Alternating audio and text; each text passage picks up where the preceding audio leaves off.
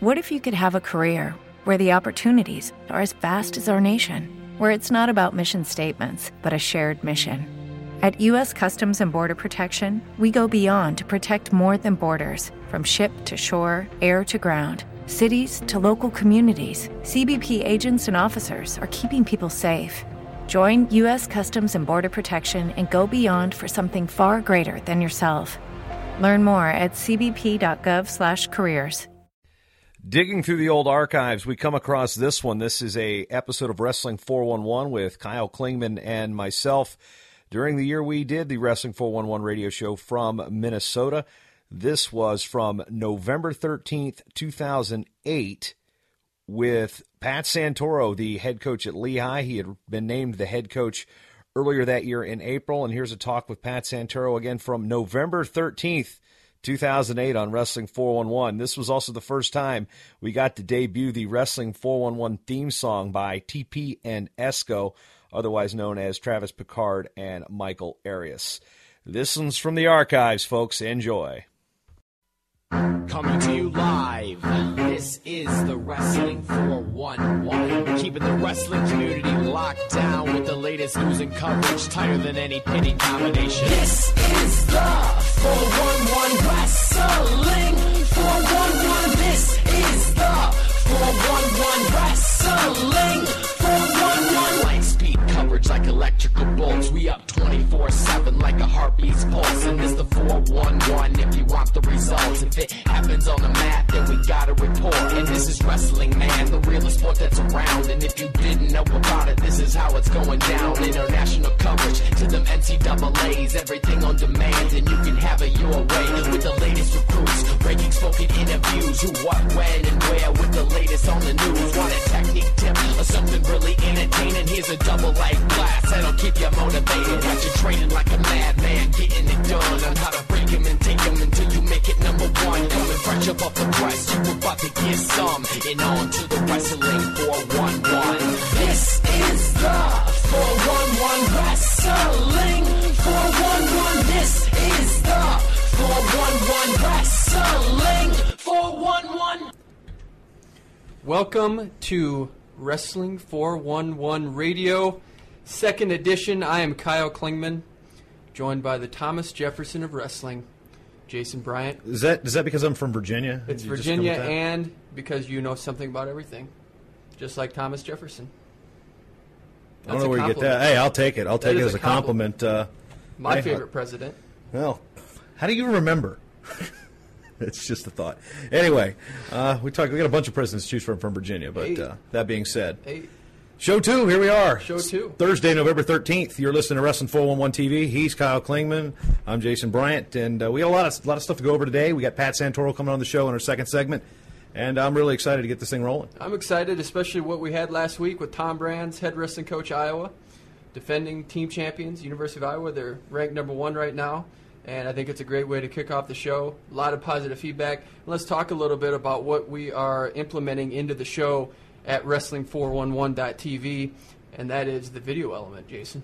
Yeah, that was one thing that we came up with. Actually, I'm, I'm going to take a little bit of credit here for my own. I came up with it, I guess, about a month ago. I thought about how we could get another engine for the Wrestling 411 out there. It's embeddable.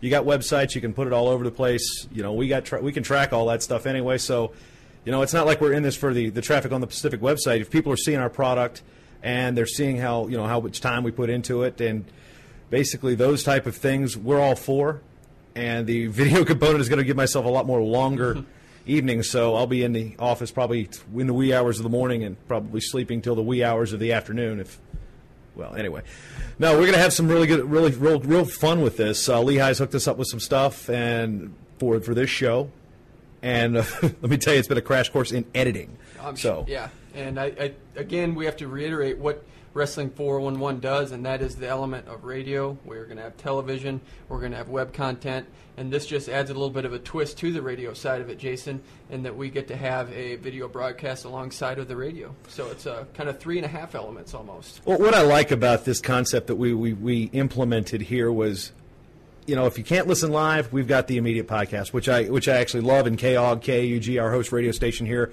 at the glorious metropolitan campus of Augsburg College, Yes. Home of the Augies. Uh, what they have here is they've given us a chance to you know archive this quickly. So if you're not by a computer at seven o'clock central, boom, you're by a computer at eight o'clock Pacific. You can still come back and listen to the same show. And our turnaround time on the video is going to be much quicker. Obviously, that first show was a bit bit much on me, but uh, I think I've got it pretty much down to a science. We're we're good to go. And of course, this is Wrestling 4 and 1. This is our story, our way, and this is all about you, and this is your wrestling program, and we couldn't do it without support. And it was great when we got back. We actually had a small donation. People went on to the wrestling411.tv website, and we can't make this go, we can't make it grow without you. And we're just asking for small donations. A little from a lot is the campaign, and that's how this product is going to work. Jason. Yeah, absolutely. Within within minutes of me getting back to the office and dumping the video down, boom, there's an email. So uh, that's just that was that made my day. Actually, I mean, a little from a lot is, is kind of the motto, like you said, and it, really made me feel good about the the first show and what we're doing here. This we took a chance on this, and uh, we're going to make it work. We are going to make it work, and we're going to get into the camps that sponsor this. But I think the question for this season and all seasons is can someone break into the championship spot at the NCAA tournament? Since 1989, has been one of three schools Oklahoma State, University of Iowa, University of Minnesota. Can a team like Ohio State, can a team like Cornell, Iowa State won in 87, can someone finally break in and break the stranglehold of these three schools? It's going to be really hard pressed to do that. These programs are ingrained in the, the upper echelon, the the elite of elite when it comes to college wrestling. They got the support, they got eager coaching staffs, they're tenacious when it comes to recruiting. So to unseat any of those three teams is going to be tough. I mean, people like talk about Ohio State and Cornell as possibilities of uh, being spoilers this year. And on paper, it's possible. Of course, as we hate bringing up last year constantly, but anything's possible, really. And I hate to use that as a cliche or a throwaway cliche, but things are going to have to happen for Cornell or Ohio State to win the national championship. Is it possible? Yeah, it's possible. Is it likely? I'd say it's unlikely, but that's not going to stop those coaches from working any harder and those wrestlers from training any harder. So when you look at the history, there's been times where I thought Illinois could challenge. There's been times when I've thought other programs could make that step and get up in there, and it's just amazing how consistently year in and year out it's Iowa, Oklahoma State, and most recently Minnesota. And when you look back at the history, there's only been 10 programs that have won an NCAA title. Only five had won two or more. And to me, it just shows what Arizona State did in 1988. Makes it all that much more impressive that a Pac-10 school could actually get in there. They don't have an NCAA champion. They won an NCAA title, Jason. That's impressive. Absolutely. And one thing that it also shows is you mentioned the 10 different programs. Well, you realize there's only, what, 10 or 11 different teams that have ever been ranked number one? Missouri was the latest one two years ago after they won Good the point. Southern Scuffle. They were the, the first team, and who knows how, first new team and ranked number one in a long time. And we had five different number ones on uh, four different occasions or six. That is four number ones, five occasions. I believe that's what it was last year. It was it was nutty, but you know to break that stranglehold, it's going to take five, six high placers each year consistently, and somebody's going to not have to perform a a one seed, or somebody's going to have to go down, or three seed, or somebody that's guaranteed tournament points is going to have to get knocked off early and not place for, for some of those teams to have have a shot. And when I'm talking about guys like that, it's those returning All Americans, maybe even returning national champions from those power schools. That somebody's going to get upset, and that might open the door for some of these other programs that you don't mention as one of those ten to win the NCAA ah win the NCAA title. But the question always has to be raised. Everyone talks about parity and does this hurt wrestling? Does not having more programs in the NCAA title hunt hurt the sport of wrestling? Because you see it in football every year. It's a, a balancing act on who's going to win this. Basketball, you can never predict. Does that hurt the sport? Absolutely not. I think what it does is it gives that New York Yankees appeal. I think people have correlated them with the Iowa Hawkeyes as you know being the team everybody loves to hate Sure. or having the most pronounced loyal following. You could make a case for that for Oklahoma State as well. So you got two of those storied programs. But as far as having those three being able to break into that top three, that top four, and get a tr- get a trophy, NCAA trophy, and bring it home, I think it's if anything, it's incentive. I don't think it hurts the sport at all. It, it helps those second tier second tier programs or those one, tier one one A programs that are, you know, four or five All Americans every two three years that are right there. You're going to place top ten consistently, but not break that top four top five barrier. I think it gives them something to strive for instead of just winning a conference title and sending as many kids to the NCAAs. You send kids to the NCAAs, yeah, that's great. That's absolutely fantastic. It helps your program, it helps visibility. But does it really? Do you really have a shot at winning if you take eight, nine, ten guys? Unless you actually believe you can win with eight, nine, ten guys. Sure. That's good. Yeah, that's my thoughts. I agree. Let's talk about something else that's important for wrestling. We're not going to get into mixed martial arts a lot on this program, but there is a big fight this weekend, and that is Brock Lesnar against Randy Couture. And no doubt about it, Jason, mixed martial arts has changed the sport of wrestling because of what it's done and allowing these guys an opportunity to have something other than freestyle, other than Greco Roman to go on into as far as a combative form. And right now we have what they're calling the biggest fight of the UFC history Brock Lesnar, Randy Couture. What are your thoughts? What's your prediction on who's going to win this thing? Are you actually buying in to the hype about this it's being not the biggest, the biggest thing fight. No, no Come way. I, but that's what they're calling on. it. I don't know. It's Everyone, everyone tabs something as this fight of the century. That's just something they always do. uh, like I like comedian Mitch Hedberg. He once said, you know, he was watching TV and it was a commercial for boxing on and said it was a fight to the finish. Well, that's a good place to end. Exactly. So I mean, I don't really It's care not. who wins one way or the other. I mean, I like Randy Couture. I like watching Brock Lesnar. It's I really don't have a favorite, and you want me to make a pick on this? Grizzled veteran versus mean, imposing former Gopher wrestler, former Minnesota Vikings tryout guy, former WWE champion. I don't know. You may, you know, I don't know. Based on my voice, you might be able to tell who I'm leaning towards, but Sure. But I don't know if Lesnar progresses as well as we think he is. And I'm no MMA expert by any means. I've covered several events before, but I don't know. It's going to be hard to top somebody like Randy who just knows everything. I mean, he's taken losses, but uh, not against guys like Lesnar. So yeah, I think course. Randy's a favorite. But Of course, the background here is Randy Couture, two-time NCAA runner-up for Oklahoma State, long time on the Greco scene. Brock Lesnar, runner-up for University of Minnesota and state champ in 2000. My prediction is, I think, with size being the factor here, I just don't know how Randy Couture at age 45 is going to be able to handle the size and strength of a guy like Brock Lesnar, even though he has the experience edge. uh, didn't you know 40's the new 30? It may be, I mean, the advances in but in weight training and such like that right now. Coach Couture's probably in some of the best shape he's had been since he was wrestling on the Greco World Circuit. He certainly could be, but that's going to be a, a fight that uh, is going to be a good fight. Let's not tab it as the fight. Well, I hope so. I mean, we hope it's going to be a good fight. It could end up like you know, what Vitor Belfort and Couture with the. Yeah. I think that's who it was. I can't remember if it was Belfort or not. Yeah, with but the- uh, with the the, cut- cut, eyelid, and cut I'm like, great, we just lost fifty bucks watching this thing. So Yeah, not not a good fight. But we're also wanting to talk about conferences, and there's a lot going on in the conferences right now. Not, not a lot of dual meets going on right now. Boise State's three and zero. I think Arizona State had a dual meet, so not a lot on the dual meet scene. But I think we want to talk about what's going on in the conferences and kind of break down what's going to happen in some of the conferences that we don't talk about a lot. We talk about, a lot about the Big Ten, the Big 12, of course. We're going to get into the EIWA because we have a great lead in with Pat Santoro. But let's start out with the ACC and what we have for conference strength there, Jason. Your predictions on what's going to happen there with the ACC. what people don't realize with a conference as small as the ACC, and I think they do see this in the Big 12 some as much, is any year it's all about one good weekend in terms of how these points are going to be scored. North Carolina traditionally wrestles very well at the ACC tournament. NC State traditionally performs very well at the ACC tournament. Maryland, on paper, is everybody's favorite to win that. Uh, they're the returning champs. They have a lot of good kids coming back. They're redshirting, potentially redshirting a couple solid All American contenders, at least one with Mike Letts. So we don't know what's going to happen. But with a conference that small, like Virginia, could, is very dangerous, very young, very dangerous. They had guys, a lot of true freshmen and redshirt freshmen, get 30, 40, 50 matches last year. They're going to be ready this time around. And that tournament to get to the championship, to get to the NCAA championships, is not going to be so scary for them. Maybe part, part in part because of the new qualifier allocation, but they're a year older, they're a year more mature, and I think any one of four teams with the right weekend can win the ACC. And you see things in dual meets that don't regularly happen. Virginia Tech beat Virginia last year, and in a dual meet that was just wacky. I mean, you couldn't figure, you know, Brent Jones getting beat, you know, things like that. What the heck's going on? But uh, ACC, who can figure it out? Uh, Maryland's obviously the favorite.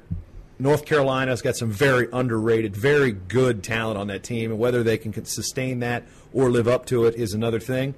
You know, Coach Mock's got some real good kids, like we said, and one of those kids I think can be the catalyst is a very unheralded kind of kid, uh, Nick Stabile. He's he's a guy that gave Caldwell a pretty decent match at the NC State Open this weekend, and he's, he could be trouble at 149. And I think a lot of what you're talking about here with the ACC comes back to quality coaches in the ACC right now. Kerry McCoy, you have Steve Garland at Virginia, you have Kevin Dresser at Virginia Tech. Those are some quality coaches that are getting into the ACC. I think that's only going to make it stronger. Uh, absolutely, it's it's you're seeing schools that are now giving money to wrestling or increasing their funding or support of it. A couple years ago, University of Virginia was going to cut wasn't going to cut wrestling, but they were going to drop I think nine or ten sports down to a tiered status where it would just be regional competition. You wouldn't see Virginia going to Las Vegas for the Cliff Keen Invitational. You wouldn't see him going to the Michigan State Open. They'd basically be wrestling you know, your Franklin and Marshalls, your Millersvilles, your well at the time James Madison, your George Masons. Those who that's who they'd be wrestling. They wouldn't have this national schedule, and I think with their AD there, Craig Littlepage, done a great job in making say, no, we're not going to cut down on sports or tier sports. We're going to actually give more to those sports. So 80s like that really go against the grain in this time where everybody's trying to use money as an excuse. But Virginia's a program, for example. You've seen a great new facilities, great coaching staff, young, eager, and a lot of support. So they're a team I really think in the ACC you got to look out for. Well, and of course, great segue into the ACC Big Ten clash, which, hap- which happens this weekend. And this goes into the thought of wrestling a diversity of teams right now. And that's kind of the trend with the new qualification system that we talked about that you want to wrestle as many different schools as possible, especially the quality schools, because that really helps your stock go up. If you want to get in the NCAA tournament and you're one of the lower level guys, I believe they call it the bronze area where you're in the bronze level. I think the ACC Big Ten concept is a great great idea to, to diversify and wrestle different schools. Well, it takes a different effect this year. It's been around for two or three years. I believe this is the third year they've had Yeah, it. it is. So we're seeing, and we're, we're seeing now is Wisconsin's coming, Illinois coming. This isn't Purdue and Michigan State. Well, Michigan State's there again this year, but it's it's the upper level Big Ten teams that are going to take uh, take a trip out to North Carolina and get three quality dual meets against three fairly up and coming programs. I mean, there's going to be nobody's going to get shut out here. I don't believe. EWO, E what do you think there, Edinboro? Without a doubt, I mean, West Virginia started the year ranked. Craig Turnbull's been there a long time, has produced a lot of winners, produced some national champions there. Edinboro's still light years, I believe, ahead of the rest of the EWL. That doesn't mean they're susceptible to teams like Bloomsburg, you know, and Cl- Teague Moore's Clarion team. It's coming up. You know, Bloomsburg, West Virginia are going to be right there on the heels of Edinboro, and you know Cleveland State's going to have a guy or two, especially that heavyweight Rashad Goff. So he's a guy to keep an out, uh, you know, keep an eye on. But Edinboro is by far, far and away the the hands down favorite in the Eastern Wrestling League. But last year, 10 qualifiers didn't do much with it. Are they going to be able to get in there and actually crack in and, and get a trophy? Because that's really the benchmark, is getting a trophy. Can a team like Edinboro do it? with the personnel they've got, maybe it depends on uh, how well Donahoe is going to come back when he gets eligible second semester. Uh, you know, they lost Kakazo; he's transferring to Rutgers. Garrett Scott's going to redshirt, but kids like Torsten Gillespie, they had a real young lineup last year. He's a, he had a great win to start the year against Eric Medina of Maryland. You know, he started the year ranked, so you know the younger Gillespie's solid. He's really matured this year, and it looks like he's going to have a good season. Gregor, of course, three-time All-American, former national champion, going into his senior year kid's a leader, kid's a hard worker, kid's real blue collar. Fits. He's kind of the model of that Edinboro program. Jared King, a Pennsylvania native, had some good success last year. Finally healthy. He was not healthy in Oklahoma. He came back to you know Western Pennsylvania. Kind of found new new life there at Edinboro with Coach Tim Flynn, uh, Connellsville kid. So uh, you know blue collars, anything there too. And they got you know Joe Fendone, very solid heavyweight, very solid heavyweight. Well, in So- Edinboro, let's talk about that with the transfer of Donahoe coming in. Of course, he was at Nebraska, placed his third last year, NCAA champion two years ago. You have two NCAA champions on your team in Edinboro right now. That has to make a very, very happy Fighting Scots team right now. Well, two finalists will get you in the top ten pretty much. It's Yeah. close the way the tournament points work out, but it's exciting if if they can get that mesh, that gel, that unit. If they can become a real team with with the distractions that are coming in with with Paul Donahoe. You know, there's going to be Snickers pretty much everywhere. Everybody knows why, but apparently they've embraced him pretty well there as a teammate, and I haven't heard anything negative about his his time up in you know, one of the coldest parts of Pennsylvania. I don't know if you've been to Edinboro, but it's cold. I haven't. I think you can ice fish 13 months out of the year there. Really, same with Minnesota. Well, we're about to find out. Oh, It's not yeah. snowing today, though. Let's take a, a quick look at the EIWA because we're going to segue into our guest today, Pat Santoro, head wrestling coach at Lehigh, new head wrestling coach at Lehigh. Of course, he was at Maryland. Kerry McCoy takes over for that program at Maryland, and they had a big dual meet against each other that we're going to talk about a little bit. Lehigh, I don't think they are ready this year to make their challenge. They have a great tradition and they have 100 years of tradition. This is their 100th year of the Lehigh Wrestling program, and it is a proud tradition. Lehigh Wrestling is something that people take a lot of stock in, and there's actually two resident historians that follow this very closely. Can Lehigh legitimately challenge this year? This year, I don't know. I mean, Cornell. Cornell. it's Cornell. Uh, that's they're the favorite. You know, Six Penn's going to have a good team. Yeah. You know, Army and Navy both have very strong teams, but Lehigh, the win over Maryland didn't completely surprise me. Yeah, I thought obviously Maryland was the favorite, but just the vig- the renewed vigor there in, in Bethlehem with a guy like with the guy like Pat Santoro, I think they were fired up. It was in Grace Hall, which we're going to have a chance to talk to Pat about Yeah. on what it's like to wrestle in Grace Hall because I've been to that facility for dual meets and it is it's it's amazing. It's, it's kind of hard to describe. Granted, I still got to go down to Iowa City one of these days. I think it's going to happen this this year. That's going to happen. Same down with uh, Ames. I've seen matches in Stillwater, but something about the tiny, tiny atmosphere at Grace Hall is great. Can Lehigh contend this year? I think it would be a good season for them if they finish in the top four in EIWA, whether it be dual meet standings or in the tournament, and they take five, six guys to the tournament, to the NCAA championships. You know, I think that's a good season for them. I think there's a feeling of immediacy though, but Yeah. you know, Pat built a program in five years at Maryland that, that took six, seven guys to nationals or whatever it was last year, and they became they're nationally ranked. Lehigh's already ranked after the win over Maryland, so uh, he's going to have a little bit uh, a little bit more a little bit more resources available to him at Lehigh than he did when he started at Maryland, basically starting that program from scratch. No, no disrespect to the, the former coach, but you know that program hadn't been ranked since 1993, and Yeah. we saw him ranked last year. So And, and at Maryland, he did a better job than what Lehigh had done. Five and a half points at the NCAA tournament last year. In some ways, he's not building from scratch, but he's uh, he really is the guy that they're saying revamp this program. Well, it's going to help when you got guys like uh, I used to be named Connor, but John McDonald, their freshman 125 pounder, with a great big win over Brendan Burnham, Maryland last weekend, and then Zach Rey, who qualified for the Olympic trials as a as a freshman, as a true freshman, you know, kind of recovering his knee last year from uh, hurting it in the New Jersey State tournament as a high school senior, comes in and you want a good set of bookends. You got a solid 25 pounder and a real solid athletic heavyweight. So, you know, and from there they got the right mix of, of leadership with Trevor Chinn, who's a senior. Then you've got Alex Iacocco, good role player for him. Not going to see significant time, but a guy that's been there, has basically been thrown to the wolves in a lot of places. But he's a guy that's a role player, a leader on that team, even though he's not in the lineup. And then Alex Caruso, for example, at 74, man, that kid. I like to say he's. I don't want to stamp him as an All American right now, but uh, he's one of those guys from Lehigh that, in the brown and white that will not surprise me if he's top five this year. Well, let's talk to Pat Santoro after the break. Lehigh Red head wrestling coach Pat Santoro next on Wrestling 411 Radio. We are back. Wrestling 411 Radio. I am Kyle Klingman, joined by Jason Bryant, and we are talking college wrestling. And it doesn't get bigger than Lehigh University. Jason, we talked about it, Grace Hall. I need to get there because this place is history of wrestling. I've heard nothing but crazy things about Grace Hall. Pat, how crazy was it this weekend with Maryland in town? little crazy, little crazy. So was it uh, everything you thought it would be coming back? Uh, kind of odd coaching against your, your old team right there, basically brand new team uh, against your very old team. You know, you built one, now you got to build another, and there. What do you know? They meet right off the bat. Yeah, it was uh, very strange. Obviously, the schedule was made before I took the job here at Lehigh. We did it last February, I believe. Greg and I did. But um, it was. I knew it would be difficult. I didn't realize how difficult it would be when I first got there. Just seeing the team, you know, that I, a lot of these kids I've known for the past four years. So it was, you know, recruiting them for a year. They're there at Maryland for three years. So it was a little more difficult than I anticipated.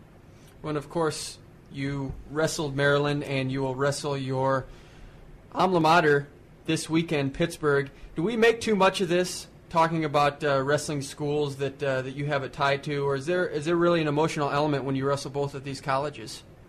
I, you know, I think you know it's always go. It's always good going back to alma mater in wrestling. I've, I've been fortunate enough to do that a number of times over the years, so that's not really as a big of a deal. I don't have a relationship with the individuals, Um, I think Maryland, you know, Kerry McCoy and I talked two weeks ago, and we were pretty relaxed about it.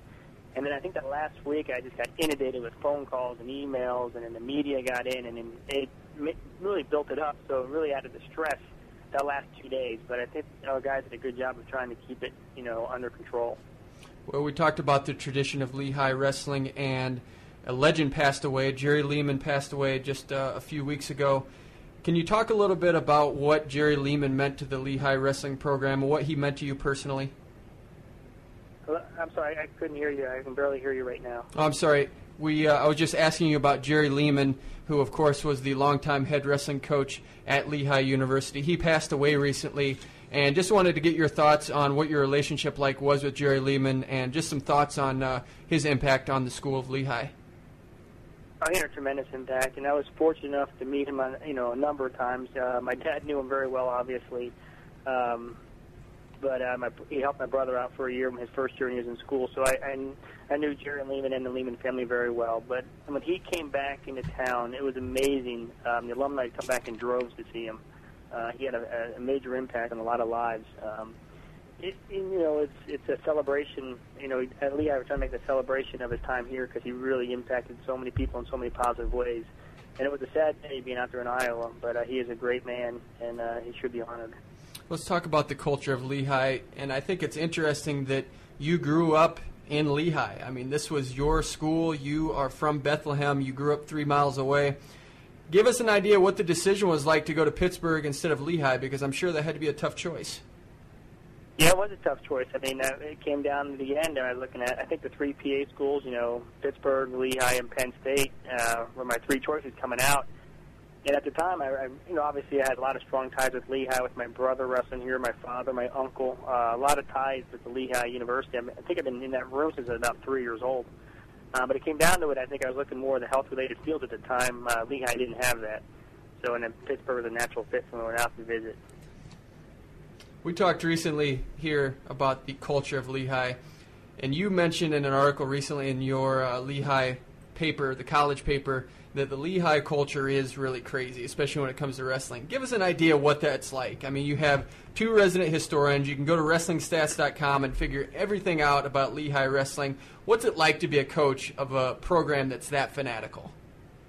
It's very special. I mean, I grew up here in the Lehigh Valley, and just the culture of Lehigh Valley, wrestling is very important. And for me, that was a strong draw. I mean, I could come back and you know, had a lot of strong family ties. I could, you know, raise our family in the Lehigh Valley, which is a great place. Um, but to be at a school where wrestling is number one is, is very special. I mean, uh, we were just joking a couple weeks ago where the coach was walking around campus, and it's every time we have walked around campus, we've seen a Lehigh wrestling shirt um, that some student is wearing. It's a pretty unique place. Lucky Land Casino asking people what's the weirdest place you've gotten lucky? Lucky? In line at the deli, I guess? Aha, in my dentist's office. More than once, actually. Do I have to say? Yes, you do. In the car before my kids' PTA meeting. Really? Yes. Excuse me, what's the weirdest place you've gotten lucky? I never win and tell. Well, there you have it. You can get lucky anywhere playing at LuckyLandSlots.com. Play for free right now. Are you feeling lucky? No purchase necessary. Void where prohibited by law. 18 plus. Terms and conditions apply. See website for details. It is Ryan here, and I have a question for you. What do you do when you win? Like, are you a fist pumper? A woohooer, a hand clapper, a high fiver. I kind of like the high five, but if you want to hone in on those winning moves, check out Chumba Casino. At ChumbaCasino.com, choose from hundreds of social casino style games for your chance to redeem serious cash prizes. There are new game releases weekly, plus free daily bonuses. So don't wait. Start having the most fun ever at ChumbaCasino.com. No purchase necessary. VGW. Void were prohibited by law. See terms and conditions. 18 plus. Usually you see football and basketball, but we've been seeing Lehigh wrestling shirts all over the place and it's uh, it's special when you, when you know how important it is the administration, how important it is the athletic department, how important it is the community. Well, one of your fanatical fans is a legend in football, and that's Chuck Bednarik. And of course, yeah. Chuck Bednarik is the famous guy who laid out Chuck Giff- or Frank Gifford, excuse me. and you see that famous picture of him standing over the top. Is he still uh, supporting the program? Does he come to all the dual meets? Yeah, you know, I have not seen him uh, this year yet, uh, but I, I, to be honest with you, I don't pay attention once the dual meet starts. But I know he was, he was very supportive over the years. Um, he, I mean, I, right when I left, he was there till the, you know the very last match. He was in there rooting for Lehigh, and it was funny him being a Penn grad. He was always on the Lehigh sidelines. Yeah, and it's interesting talking to Chuck. Man, there's a guy that's tough, and I think would have uh, would have made a good wrestler. I've talked to him before, and he calls the players today who don't play both ways sissies. Yeah. a lot of long talks with me about that. Jason.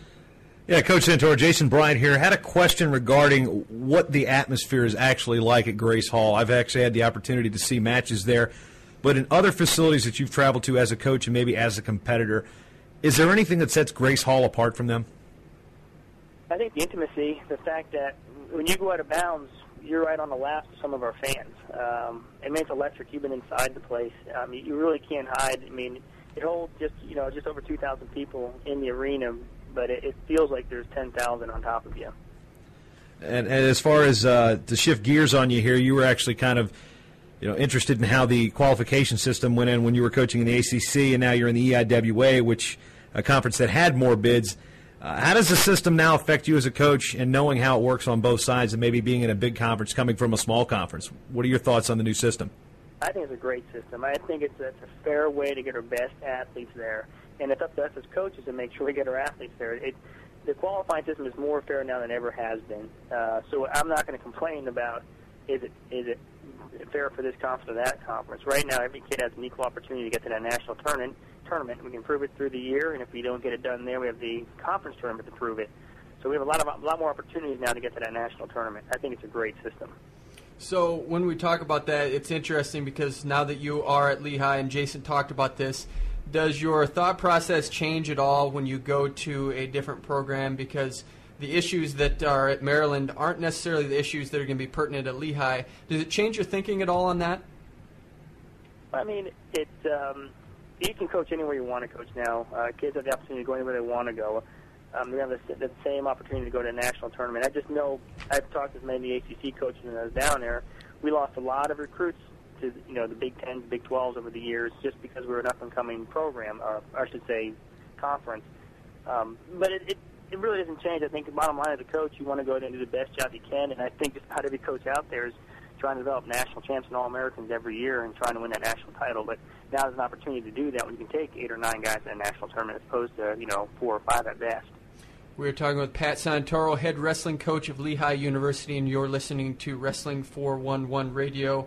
And I want to talk to you a little bit about the documentary called Veritas. It was about John Trenge. And from my vantage point, this was a truly great documentary, not just wrestling documentary, but just generally a good documentary. Have you had a chance to watch it, and how much positive exposure do you think this has given Lehigh? Um, I've had the opportunity to watch it a couple times actually. I, I mean, I, I think anytime there's a documentary on wrestling, it's great exposure, not just for Lehigh, just for the sport. Um, but what made it so great is it was about it was a personal interest story, and that's what people want to hear. It's not just a feel-good film. It's, it's about the, the life of John Trenge and Lehigh wrestling and what he had to go through, how he put his eyesight on the line every single time he walked on the mat. Um, I think it's just positive for everybody, not just the wrestling community. And of course, John Trenge is an assistant coach in your program. What is he adding to the program? Especially, and he talks about this in the documentary that maybe losing the NCAA tournament, not winning it his senior year, was the best thing that could have happened to him. Yeah, well, actually, John, he's actually the, the Lehigh Valley Athletic Club coach. He's uh, finishing up his master's right now, so he's not technically on staff. Um, but John's in the area, and we get to see him a, a lot, or at least when he's not doing too much schoolwork. But um, he, anytime John's around, if you ever seen him teach, when he's around kids, he makes an impact. He's a great teacher. He's very personable. Um, I think you can find out when you watch the film, you know, how much the sport means to him. But having John around is always beneficial. Let's talk about your team here, Coach. And when we talk about Lehigh, the first guy that comes to mind for me is David Craig, who was the top recruit in the nation a couple years ago. And from a outsider's point of view, I wouldn't say he's lived up to the hype so far. I believe he was six and four last year, had some academic issues, didn't wrestle that much during the season. What's it going to take for David Craig to turn the corner and be a, a legitimate con- contender at 184 this year?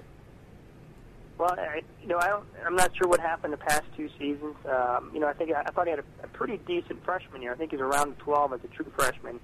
You know, he wins that match. He's an All-American, and people aren't talking about, uh, you know, struggling. Um, last year, obviously, the eligibility issues that that's not good no matter what, no matter who it is. But uh, he's had a he's had a good nice fire in his belly. Uh, last match, it was great to see him going out there. He was intense. He was working hard. He was working for the ball. I mean, he's been great since we've been back. So um, we really enjoy coaching him. Greg, I, I think he can. I think he's going to be in the hunt to win a national championship. He's just that type of talent. when we talk about NCAA tournaments, and Jason and I talked about this in the first segment, there's only been 10 programs that have won an NCAA title, so it's hard to break into that group. Of course, Lehigh has a great tradition. How is Lehigh over the course of the next five years? I don't know if you have a plan on how you're going to win an NCAA title because that's what every coach wants, but I think at Lehigh there's a legitimate shot. What's your plan for Lehigh to get into that upper tier and possibly win an NCAA team title? Well, I think the first thing is it, it starts with you know for me it starts with the, the coaching staff you bring in. You have to have a staff that has the same vision and the same passion and commitment to winning, which I believe we do. Um, I think second is it starts. You know, the second part is the student athletes. It, it's it's them believing in themselves, believing in their teammates, and the type of athletes that we bring in. We need to bring in the athletes that we know like to wrestle, that are hard nosed, and that have potential to be a national champion to come to the program. Um, we're looking for the right the right athlete, not just necessarily the best athlete, but the right athlete to fit in our program. Uh, Coach, when you talk about the right athlete, it's not necessarily the four-time or three-time state champion that uh, coaches look for. You're kind of living proof of that. You never won a high school state title yet. You're a four-time collegiate All-American and two-time national champion. Does that story? Do you pitch yourself in that respect when you're recruiting an athlete? Um, not too much. I don't think. I think it was too. It was a long time ago. I think the athletes are more concerned about what we can offer them as a coaching staff, what the university can offer them, you know, academically.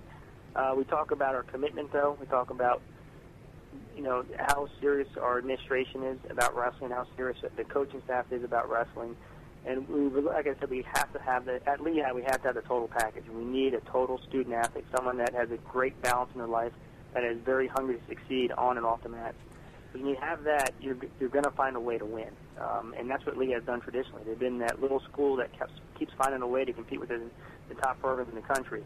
Um, but right now, the East, the East Coast hasn't had a national championship team in you know over 50 years. Um, right now, um, it's kind of like the four-minute mile. It hasn't been, you know, everybody's striving to break that four-minute mile. When it finally gets broken, I think you're going to see it happen a lot. But I think there's a few schools in the East right now that have a legitimate possibility to do that with the because of the support with the administration, and I think Lee has one of those places. I want to ask you about your coach, former coach Greg Strobel was the coach at Lehigh, and he's still on staff. And he was, uh, of course, the guy who was there when you were an assistant coach for nine years.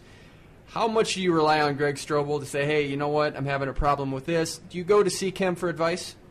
Oh yeah, every week or so I'm down there in his office bugging him again. Um, he's actually turned into quite a techie guy.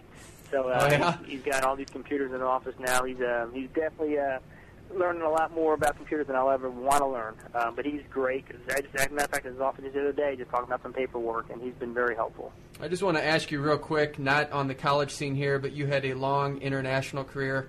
What do you think? You like how the rules are going here?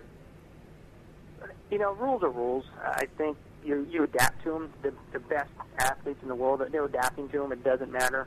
I think winners are going to win, and if you worry about the rule change, you're going to be a step behind. When a rule when a rule changes, you understand the rule, and you're, you need to start planning on how to win with those new rules. And I think, you know, I know that's what the best athletes have done. You find a way to win within the rules.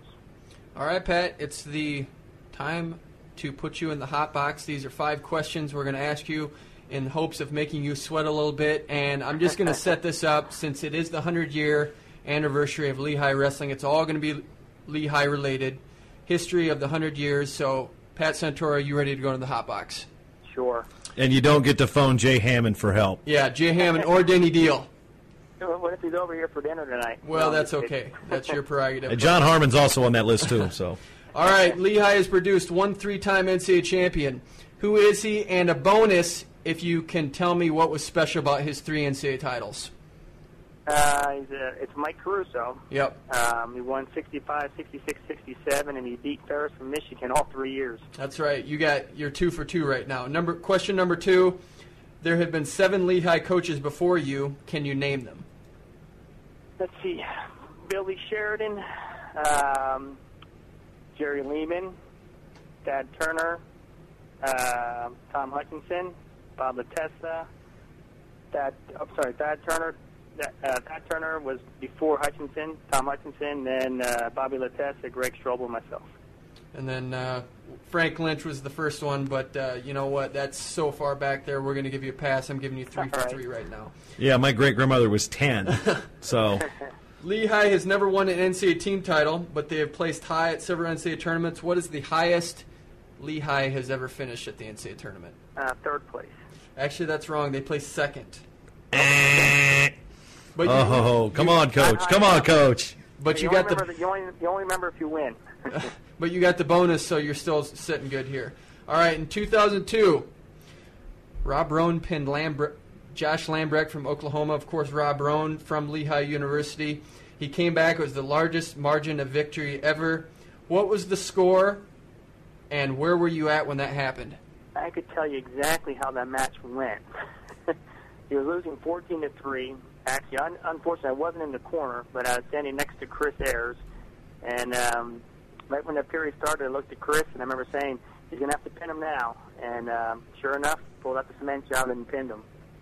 All right, you are uh, five for five, 5A, I Well, guess. You got 5A. a two-parter there for number one, coach. and you got a, a fifth question here, and it's a pretty easy question. If you don't get this one, I may di- be disappointed. In the proud history of Lehigh wrestling, there's been only one coach who has never lost a dual meet. Who is that coach?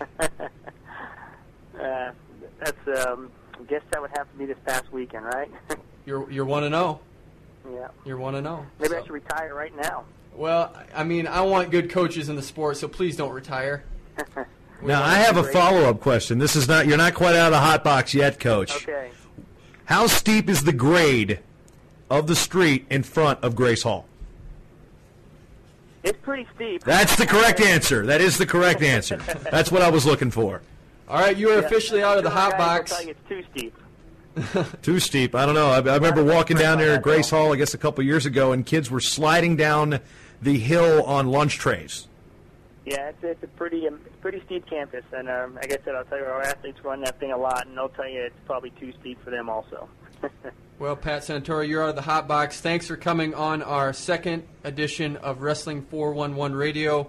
We appreciate it, and best to you this weekend as you wrestle your former school, Pittsburgh. oh, thanks for having me. I really appreciate it, guys. That you was guys Pat- are doing a great job. Pat Santoro of Lehigh University. You're listening to Wrestling 411 Radio. We're going to take a break and we're going to be back talking more about conferences and a little bit of breakdown of college wrestling next. Yeah, welcome back to Wrestling 411. Along with Kyle Klingman, I'm Jason Bryant. Before we get started with our final segment, I'd like to thank our camp sponsors, who without them the support would not be possible, Kyle. They've been very gracious in helping us with funding and getting the time. Lucky Land Casino asking people what's the weirdest place you've gotten lucky? Lucky? In line at the deli, I guess? Aha, in my dentist's office. More than once, actually. Do I have to say? Yes, you do. In the car before my kids' PTA meeting. Really? Yes. Excuse me, what's the weirdest place you've gotten lucky? I never win and tell. Well, there you have it. You can get lucky anywhere playing at LuckyLandSlots.com. Play for free right now. Are you feeling lucky? No purchase necessary. Void where prohibited by law. 18 plus. Terms and conditions apply. See website for details. to take out of their busy schedules to help us out and promote this Wrestling 411 initiative.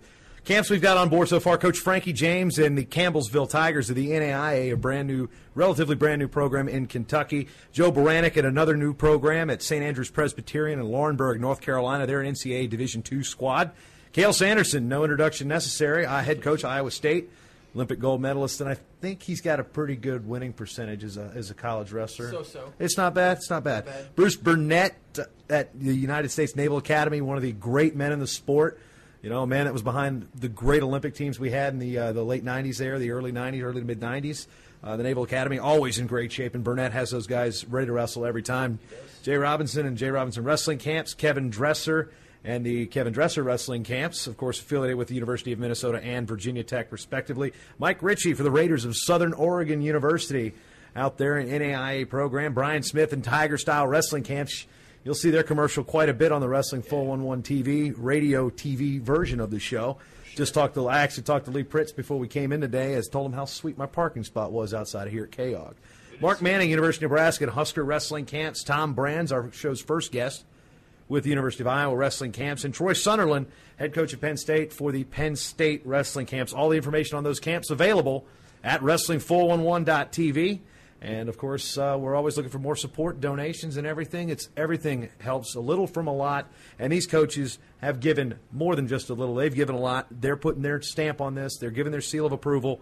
Cliche city here, but they're really helping us out. And coaches, Frankie James, Joe Baranek, Cael Sanderson, Bruce Burnett, Jay Robinson, Kevin Dresser, Mike Ritchie. Yes, I'm saying them again. I'm that excited. Brian Smith, Mark Manning, Tom Brands, Troy Sunderland. Thank you for your support. No doubt about it. And then, of course, we talked about it in the first segment. We had uh, John McNerney. I think that's. Absolutely. He, uh, Blue Earth, Minnesota. Blue Earth, Minnesota made a donation. And You the man. You the man. And that's what it's all about. Is is coming through a little from a lot. This is our story, our way, but we need your support. Who's from Blue Earth, Minnesota? The Eustis boys. Absolutely. There we go. Boys. But they went to Iowa, right? Right. Yeah. So I don't know. uh, Did they defect? I don't know. How do you? You know. That's a good question. If you're from Minnesota and you go to Iowa, but you're closer to Iowa than you are, say, the University of Minnesota. But what if you're from Iowa and go to Minnesota, like the Riders? See, I don't think so. I don't It's know. all- That's interesting. Now, what if you're from South Dakota and go to North Dakota State? Nah, they don't care. It's, it's What if you're from Hawaii and go anywhere? Cornell? Oh yeah, yeah, that's a good one. Yeah. What about Alaska? Alaska doesn't matter because they don't have any programs, so you have full reign of wherever you want to go. No doubt about it. We had a kid from Alaska on a recruiting trip at Old Dominion while I was there. Uh, as the end of the year, I was like standing on the beach, and I'm like, actually, he's still there right now. I go, do you realize you're closer to London, England, than you are Fairbanks right now? It's crazy. And he's still signed. Unbelievable. Anyway, we're back with our final segment about 10 minutes ago here in this episode of Wrestling 411. Check us out on the web, wrestling411.tv, along with uh, our resident. Well, what do you consider yourself, resident of what? Man, I don't know. The guy that, uh, between the two of us, the guy in this studio that has the best chance at breaking the four minute mile, Kyle Klingman. Yeah, but there's no way I could do it. But Did I'd you- like to. That would be sweet to do that, but uh, my speed is gone. You run 70 miles a week. I used to. Oh, Uh, sorry. Sorry, now you're just down to 50. I'm getting a little portly right now, but uh, two weeks off, I'm, I'm gaining a couple pounds, but that's all right. I do want to mention something here. We haven't talked about this guy. It's only our second show, but let's talk about Jake Herbert. Sixth year. He's coming back after an Olympic red shirt. NCAA champion two years ago. Thoroughly one of the most entertaining human beings you'll ever meet. He is. Guy is an absolute. He's he's an absolute riot. And this is a guy I think wants to promote wrestling, and he gets it. He gets the concept of college dressing. And I think he's the one that when people talk about mullets in the sport, they always bring up. Who do they bring up? Jake Herbert. No, who else do they bring up? Who did they bring up? Which Hawkeye do they bring up? Lincoln McIlravy. Yeah, yeah. I think Herbert's got the ability to be the guy that brings the mullet back in this in this post Y two K world. Yeah. And what do you think? Is he gonna win this all? 184. He's ranked second right now. Him and Pucillo. I mean, the only other time they met, obviously, it was a dual meet when Pucillo was a, a redshirt freshman, and Herbert won that one fairly handily. And I, I like the point you made on Wrestling for One on our on our site about should Jake Herbert be ranked number one? The only time he's ever wrestled Mike Pucillo head to head, he beat him. The common opponent is Jake Varner, whom Herbert beat in the NCAA finals, and then whom Pucillo beat in the NCAA finals. But Herbert loses to Varner in the Midlands finals in overtime. I don't know how soon it was from knee surgery or whatnot, or how he was training for the Olympic styles, blah, blah, blah. Anyway, like we said with Caldwell Metcalf the other day, a loss is a loss. The thing is, this one wasn't official.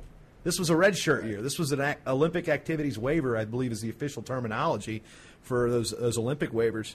And, you know, it didn't count. And- you did the rankings big time at. Intermat. I don't. And I, don't miss that. I know you're glad. Don't to be miss that. And I will take video and radio editing over doing the college rankings or coordinating rather the college rankings any day of the week. But- you hear that, Pat?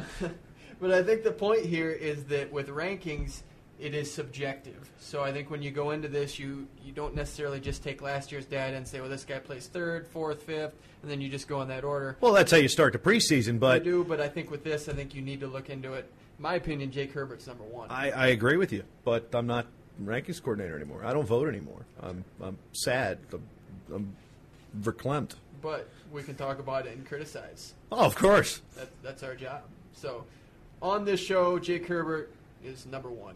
Yeah, I mean, now. you know, the wrestling 411 rankings consist of one guy at one weight. So uh, I, that's that's something we can we can play with. And speaking of rankings, I think it's good for our listeners to know that we will be using the Intermat NWCA National Wrestling Media Association poll. That's going to be our official rankings. I think they're the most reliable. I think they use the best data, and they take dual meets into account. Oh, absolutely. Dual meets. It's a dual meet ranking. We're getting some fans here at Augsburg. Yeah, there's you can't see that on camera and you can't hear it on radio, but uh, we're kind of isolated. We're kind of like right in the middle of everything here in the student center. We are. Anyway, after we were talking about rankings, yeah, and any results and rankings you see on the show on the slides or here are going to be the Intermat rankings, and that's strictly of, of no uh, no alliance whatsoever because. As, as you guys know on Tuesday, as you don't know actually, Tuesday we're going to bring in uh, we're going to have our first in studio guest. He's actually going to be a in studio uh, sub co-host. Is Kyle's got to ice up his knee and head down to Iowa. Andrew Hipps from RevWrestling.com will be in here with yours truly co-hosting the show. So Yeah, let's talk about next week's show. why not? It's your gonna- show. Let's yeah. do it. Andrew Hipps is going to be in studio, and then I'm going to be down at what's called Fight Night in Waverly. This is going to be a great opportunity for a lot of coaches from the state of Iowa, which, as we know, is the premier state right now for wrestling. You have Wartburg, Iowa, college wrestling. I I think the high school wrestling. There's a couple states that got they have some arguments. There's great high school wrestling in Iowa, but right. not to steal your thunder. Continue. But this is a great opportunity for anyone that wants to get out. It's at Joe's Nighthawk. They do it every year. It's an annual event. Cael Sanderson will be there. Tom Brands, Jim Miller, Brad Penrith, all the local high school coaches. Just a great way to promote wrestling. I'm going to be there talking about wrestling four on one, and we're going to get a few of the wrestlers on the line.